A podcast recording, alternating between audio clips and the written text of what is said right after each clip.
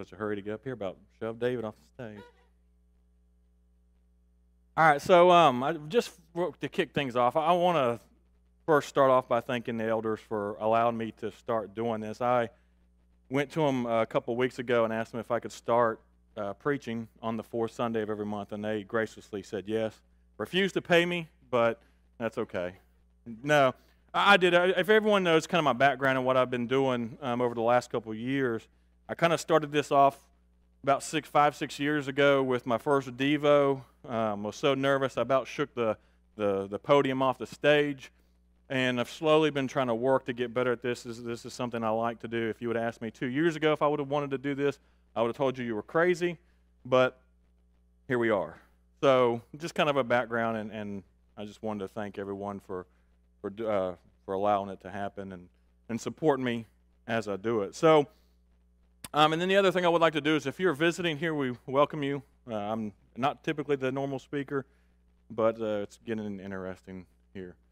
So we'll see. But, anyways, the, the title for tonight's lesson is What is Church? And it kind of almost goes along with, and some you'll see probably a little bit of the same points that I've that Dad's been doing on Sunday mornings with the body of Christ, because some of this stuff's going to overlap. But I think since March, this question has really been asked a whole lot. And a lot of people are like, well, I haven't asked it. I know what the church is. But if I think you really look at a lot of the situations of what's happening, you know, not being able to get into the church building and, and different things like that, I think we've seen this question asked more than, than people realize. And so I think there's a great misunderstanding of what the church is or what the church should be. And I think that's even among the Christian world. I think we see that amongst the Christian world as well. So the question then, if I ask this question of the average person, the average person that's not a Christian is going to tell you, for the most part, the church is either a building or it's what the people that go to church do on Sundays. And if you ask a Christian what the church is, what are we going to say? Body of Christ, right? A group of believers. But here's my question to that question Do you really believe that? Dad kind of emphasized that a little bit this morning. Do you really believe that? If yes, do you really live it? So it's one thing to say you believe something, it's another to actually live it. I think a lot of times we give lip service to the fact that we are the church, but I do not think that we live the fact that we are the church. I'm going to start the very beginning, actually, of the New Testament. For the Greek word for church, which is ecclesia. My, this, of any of the Greek words, Y'all know me in my Sunday morning Bible class, I butcher them. But this one I know, right? This is the one I think, of any of the Greek words besides this and agape, we all know these two Greek words. It's first mentioned in Matthew, Matthew 16, verse 18. It says, Now I say to you that you are Peter, which means rock, and upon this rock I will build my church, and all the powers of hell will not conquer it. Now, to give some background on this, this does not mean that he built his church upon Peter. He built his church upon Peter's confession that Jesus was the Son of God and that he was the Messiah. And so Jesus is telling him that he is building his church upon the fact that that's who he is. And if we break down the Greek word even more, it comes out of two words. The first one is ek, which stands for out of, from, or away. It denotes exit or a mission out of, a separation from something which was which there was a close connection. And then the second word is kaleo, and it is to call aloud or to, to call or to invite, and usually the reference there is loudly with a loud voice. So we are the called out in a loud voice. One of the things I love about, um, and we're going to study this in, in the next couple of weeks, is the interpretation of the Bible. And William Tyndale, who was the first person to translate the English or the Bible into English from the Greek, translated this word congregation. And so did Alexander Campbell. Actually, I don't know if y'all know this. Alexander Campbell actually has his own version of the New Testament that he translated from the Greek, and he used the same word uh, con- congregation, a group of people that are called out. So we are the called out. We are called out publicly. We are called out loud, and we are called out to be noticeable. Is that the church that we see today? I'd say no. And those who are typically loud are not the ones we want to be loud. It's not our good side. And so that hurts the church more than it helps it. But before I go into what the church is, or what is church, I want to look at three things that the church is not. The first thing is that the church is not a physical building or location. I think most of you are probably thinking, okay, thank you, Captain Obvious. We know that by now. But I don't know if we do. It's one of those things, again, that we say, but I wonder if we believe it. Because the problem is, is we've built our identity and, our, and a lot of times our foundation around everything that happens or is created in the building.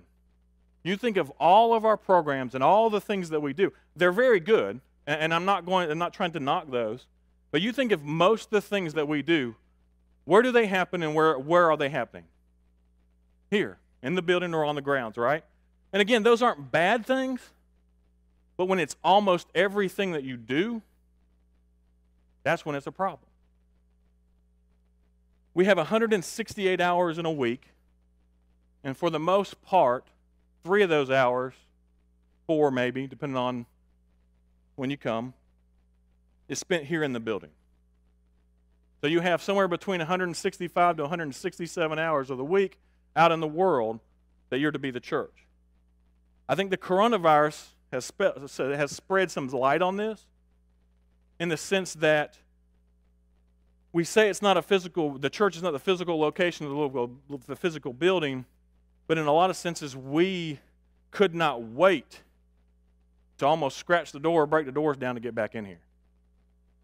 Again, we need to be here, and we're going, I'm going to talk about that here in a little bit. But I think we've created our identity around this building and around what goes on in here, and, that, and that's not to be the case. And I know some of you are thinking, well, we're in the middle of a building program, Chad. Why are you talking about this? The building can be used for good things, right? And we need it for to use. Well, we don't have to have it, but it comes in very useful for the things that we want to do and for spreading the word. But it, we need to make sure that it's not our identity. The second thing the church is not, it is not a bunker. And it kind of ties to the first one a little bit. In many ways, we have turned the church or the church building, even the church itself, into a bunker. All right, the church is our safe space, and it should be, right? This is an area where we, we come back on a regular basis. The reason, I think, the main reason for the not forsaking the assembly of the saints is for us to come back and recharge on a regular basis because being out in the world is hard. But we can't come into the church and just lock ourselves in and yell to the rest of the world if they want to come, they can come be safe in our bunker. Most of y'all are familiar, I think, with World War II. Right? Hopefully, the kids in here have learned about it in history class. What would have happened in, during World War II on D Day if the, they stormed the beaches of Normandy, went in, took it, and then right there on the beaches, built a ton of bunkers and just locked themselves in the bunker? We'd have lost. The Nazis would have loved it, right? Because, all right, well, they can stay in their bunkers all they want to. We'll roam around and do whatever we want. That's kind of the world we live in today. The church, for the most part, has locked itself in the four walls of the building and really doesn't try to interact much with the world because it's crazy out there. We've turned it into a bunker. It's not. And lastly, and I might get some heat for this one, the church is not a political party or system. The church today has become more focused, I think, sometimes on politics than it has on Jesus. And I'm going to share a secret with you. There's not a politician or a political party out there today that is going to save your soul or a single soul of a person you know. Pushing politics is not evangelism, and we need to stop pretending that it is. And I'm going to be honest with you, this was a hard one for me to get over because I used to be a very, very, very political person. Those who've known me for more than five years know that. But here's the thing when we turn politics into our, our personal evangelism, we immediately alienate 50% of the people we're trying to reach. If you tie the two together on a regular basis, then you are immediately alienating someone 50% of the country right now. If you look at it for the most part, country split right down the middle. Now, what I'm not saying here is that we don't take a stand against things like abortion. One of the big things that we see right now is, is human trafficking, ch- children trafficking. Those are things. Those are the type of things that we need to sta- stand up against and, and, take a stand against. But here's here's my thing. I, I think we can do this without all the politics. I think Satan uses politics to divide us and to distract us. And I think he's done a very good job of it. What I am saying is that the church was focused, if the church was focused entirely on the mission of God and converting people to Jesus, most of the problems we have out in the world would fix themselves. It's not going to be solved through Washington, we know that. We have 400, at this time, about 400,000 churches in the United States. If those 400,000 churches mobilized the way that we saw in the book of Acts, the way the church mobilized, we'd, we'd, we'd solve our problems in a very short time. So I think our focus sometimes is on the wrong thing. So those are kind of three things I wanted to get out of the way that what church is not. So what is church? I'm going to look at four things, and I'm going to start in Ephesians because I think Ephesians in chapter 2 talks and, and presents almost a, a very beautiful picture and paints a very beautiful picture of what the church is.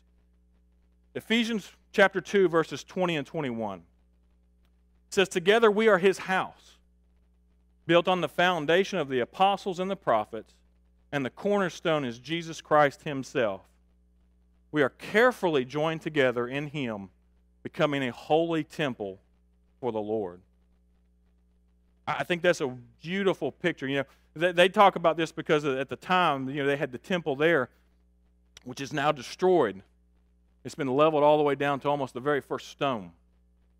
So now we are, uh, we are God's house.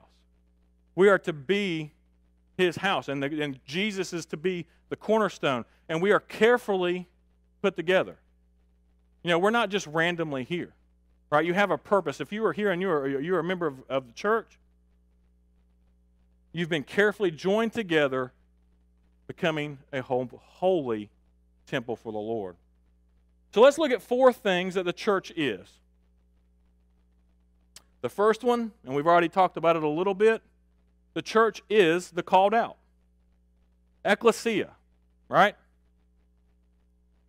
If we look at Ephesians 4 1, Paul here says, Therefore, I, a prisoner for serving the Lord, he was writing this from jail, beg you to lead a life worthy of your calling, for you have been called by God. Now, what have we been called by God for? We've been called to Him, right? To do His will, to serve Him. If you look at the Greek word here, this is kaleo, or actually both of them are used, kaleo and kalesis. One's the verb form, one is the noun form. This is the, one of the root words that we just talked about for ecclesia. We are the called out. So we need to look at who we are. I think sometimes we focus on too much on what we do. And not to say that things that we do are not important, but I think if we could really start to focus on who we are and who we are to be, the what we do will easily fall in line. We are to be set apart, we are to be different. But I think a lot of times, like I just talked about, we are not. And in fact, I, I, if you look at statistically, we are not. The most recent study that they did, they did a study comparing and asking Christians and non Christians different questions about their daily lives, about, you know, spiritual immorality or, or morality. And here's what they found there is no difference between Christians and non Christians when it comes to language, when it comes to the TV shows we watch, when it comes to the movies we watch, when it comes to the divorce rate, when it comes to the infidelity rate, when it comes to the viewing and viewership of pornography, when it comes to all these different things, there is no hardly any statistical difference between the Christian and the non Christian, or those who claim to be Christians and non Christian. The only thing that was different, and I've mentioned this before, is non Christians recycle more. I don't know why, but that's it. So, are we a representation of who we are? Are we the called out? Do we behave? Do we work out in the world like we are the called out? The second one, and go with me on this one before you react. The church is more than worshiping God, and in parentheses, the way we have defined worship. You ask most Christians what worship is, they will tell you what they do on Sunday. Maybe Sunday night, maybe Wednesday. I'm going to read from Colossians 3. It's verses 1 through 17. I debated on whether I would uh, read the whole thing, but I think we should. And I think it paints a beautiful picture of what worship is. Now, the title of here is Living the New Life. But I think if you look at worship and what it is, it is the way I think we live our lives, especially for Jesus. And so here's what I want you to do I want you to picture and this depends, there's going to be debate. We'll just split it down the aisle of, of what we call it. I want you to picture either a GIF or a GIF, however you pronounce it, right? And I want you to picture, as, as we're reading through this, a dirty man or woman. Picture someone who's been dipped in one of Chuck's septic tanks and pulled back out. As we read through this, and watch the picture that that happens with this person as we go through this. So we're going to start in Colossians 3, verse 1. Since you have been raised to a new life with Christ, set your sights on the realities of heaven, where Christ sits in the place and honor of God at God's right hand. Think about the things of heaven, not the things of earth. For you have died to this life, and your real life is hidden within Christ in, in God. And when Christ, who is your life, is revealed to the whole world, you will share in all his glory. So, this is the start of who we are and what we're to do. Verse 5 So, put to death. The, the word death here in the Greek means not, it's a very strong word. It means to get rid of completely, to wipe out. The sinful earthly things lurking within you have nothing to do with sexual immorality, impurity, lust, and evil desires. Don't be greedy, for a greedy person is an idolater worshiping the things of the world. So we are to put these things, we are to destroy them, wipe them out.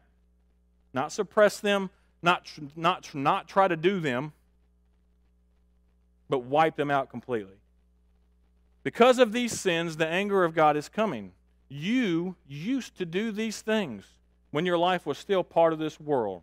Right? We are called out. We are separated. We are, we are pulled away that connection that we had with it, that, that called out, we were removed from that close connection we had with the world. Verse 8, but now is the time to get rid of anger, rage, malicious behavior, slander, and dirty language. Don't lie to each other, for you have stripped off your old sinful nature and all the wicked deeds. So now you're picturing that guy. He's, he's taking off all that dirt, washing off all that dirt and those dirty clothes. Verse 10 Put on your new nature and be renewed as you learn to know your Creator and become like Him. This is a process. We don't become a Christian one day and just we're like Christ the next. Right? We put on our new nature and we're renewed and we learn to know who our Creator is and we work to become like Him. Verse 11 In this new life, it does not matter if you are a Jew or a Gentile, circumcised or uncircumcised, barbaric, uncivilized, slave, or free. Read that again. In this new life, it does not matter if you are a Jew or a Gentile, circumcised or uncircumcised, barbaric, uncivilized, slave, or free. It does not matter who you are. Christ is all that matters, and He lives in all of us. Verse 12 Since God chose you to be the holy people He loves, you must again close yourself with tenderheartedness mercy, humility, gentleness, and patience. These are the fruit of the Spirit. We've been talking about these in Sunday morning Bible class. Make allowance for each other's faults and forgive anyone who offends you. And remember, the Lord forgave you, so you must forgive us. To me, this is when we start looking at things, this is worshiping God. When we start doing the things that God did for us, we're showing who He is to others. To me, that is a act of worship for God. 14, and this is it, above all, and this is that final clothing, that, that picture of going from dirty to nasty to clean. Above all, clothe yourself with love, which binds us all together in perfect harmony. Love is that final bow, I guess, on, the, on top, right? Verse 15 And let the peace that comes from Christ rule in your hearts, for as members of one body, you are called to live in peace and always be thankful. And this is where we start to get into what we do, we're doing now, right? Verse 16 Let the message about Christ in all of its rich, richness fill your lives, right? Teaching the message of Christ. Teach and counsel others, each other, with all of your wisdom he gives. Sing psalms and hymns and spiritual songs to God with thankful hearts. And then finally in verse 17, and whatever you do or say, do it as a representative of the Lord Jesus, giving thanks through him to God the Father. I think those 17 verses are almost a perfect representation of what it is to worship God. it's what it is to come out of a dirty life, to come to a new life, to put on Jesus, to be, to be made new, and to move forward doing the things that He asked us to do. So when I say that church is more than worshiping God, the way we have defined it, typically when we say worship, what, what have we defined worship as?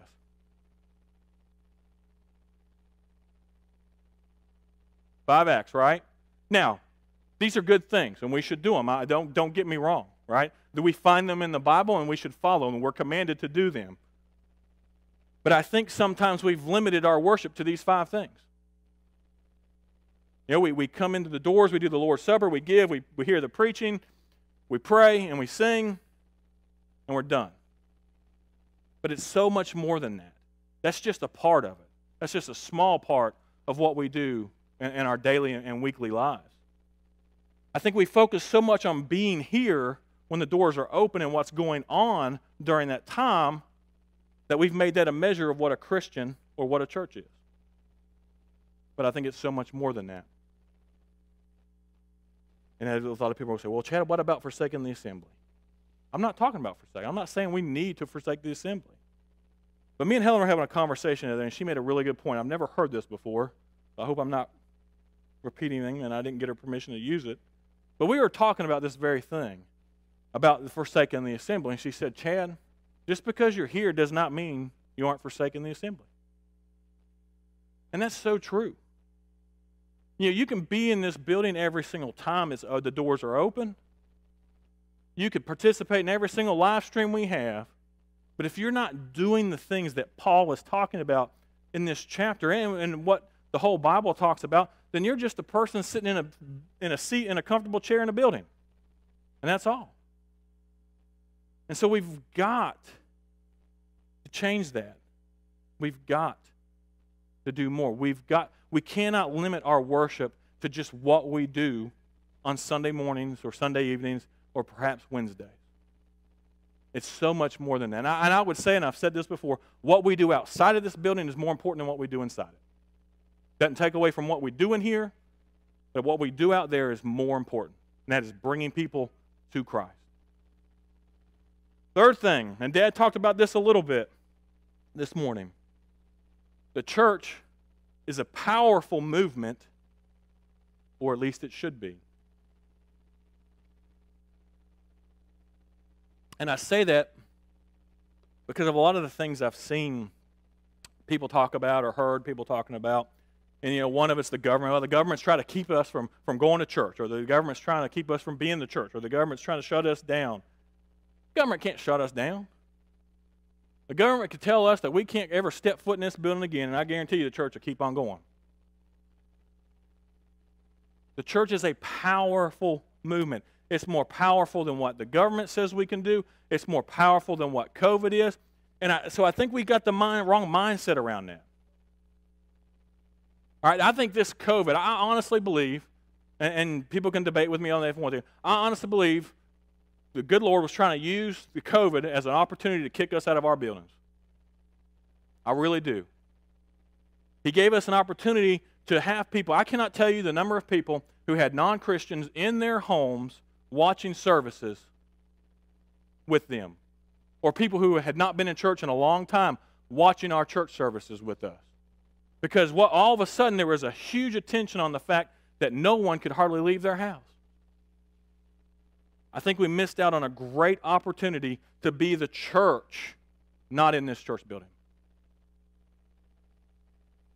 So we'll go back to Matthew 16, verse 18.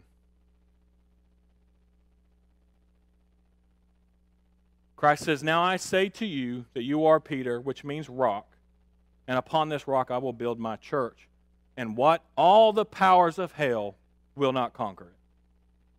One scholar wrote this and said that the, they believe what he was interpretation meant here was that all the power and policy of hell combined could not conquer the church. Nothing. The church is the most powerful thing on this earth. No government is going to stop it. it. The Roman government itself tried to stop it. And what happened to the Roman government? They're a little tiny city in Rome, all right? We got Rome, right? They don't exist anymore. And every single in every single country that tries to take the church out, what happens to the church in that country? It grows. I mean, look what happened to the, look what's happening to the church in China right now. They are going and tearing down their church buildings, and that church is growing faster than anywhere else, hardly. So the question goes back then look how powerful the church is, but do we believe it? Do we really believe that the church is as powerful as the Bible tells us it is? What do our actions say? All right, so we, we, we, we can go through Acts, right? We see the church in Acts. We know what they did there. It was a powerful movement. It was a powerful movement all the way through the New Testament. They were public, they were passionate, and nothing was going to stop them. They spread uh, anywhere they could spread. And if you look at the church today, for the most part, it is private. Don't show that much excitement or passion because we can't look like we're having fun. And a lot of times we're stopped by the front doors when we walk out of them. It doesn't go any further than that. And a lot of people say, well, Chad, that's kind of harsh. In a lot of cases, this is true, though. What we do doesn't leave much past those doors. And we can, we can kind of prove that. And, and if we were to do a survey, let's just leave it to the survey of the city of Lake Park. And if you were to go to the city of Lake Park or ask the, the citizens in the city of Lake Park, what is a powerful movement in the city of Lake Park? What do you think they're going to tell you? The farmhouse? City Hall? The most recent ones I think that we had to fight against is some code enforcement or a, a, a question or fight about who owns what around the lake. Right? Very few churches are known for more than just being a building in a city or a town. And we need to change that. We definitely need to change it. We need to be a movement. You know what? Why don't we? We are the Lake Park Church, right? Lake Park Church of Christ. So why don't we start by being a movement for the Lake Park, city of Lake Park? Just start here. I bet you if we went down to City Hall and say, or or or um, the one over there in the mall area, and said, Hey, what can we do? I bet you they have a list this long of things we could help them do. Let's be a movement. Let's be the called out for the city of Lake Park. Then we can, once we've kind of established that in Lake Park, maybe we can move into the, the rest of the county and move down to, to, to, into northern Florida and be a movement.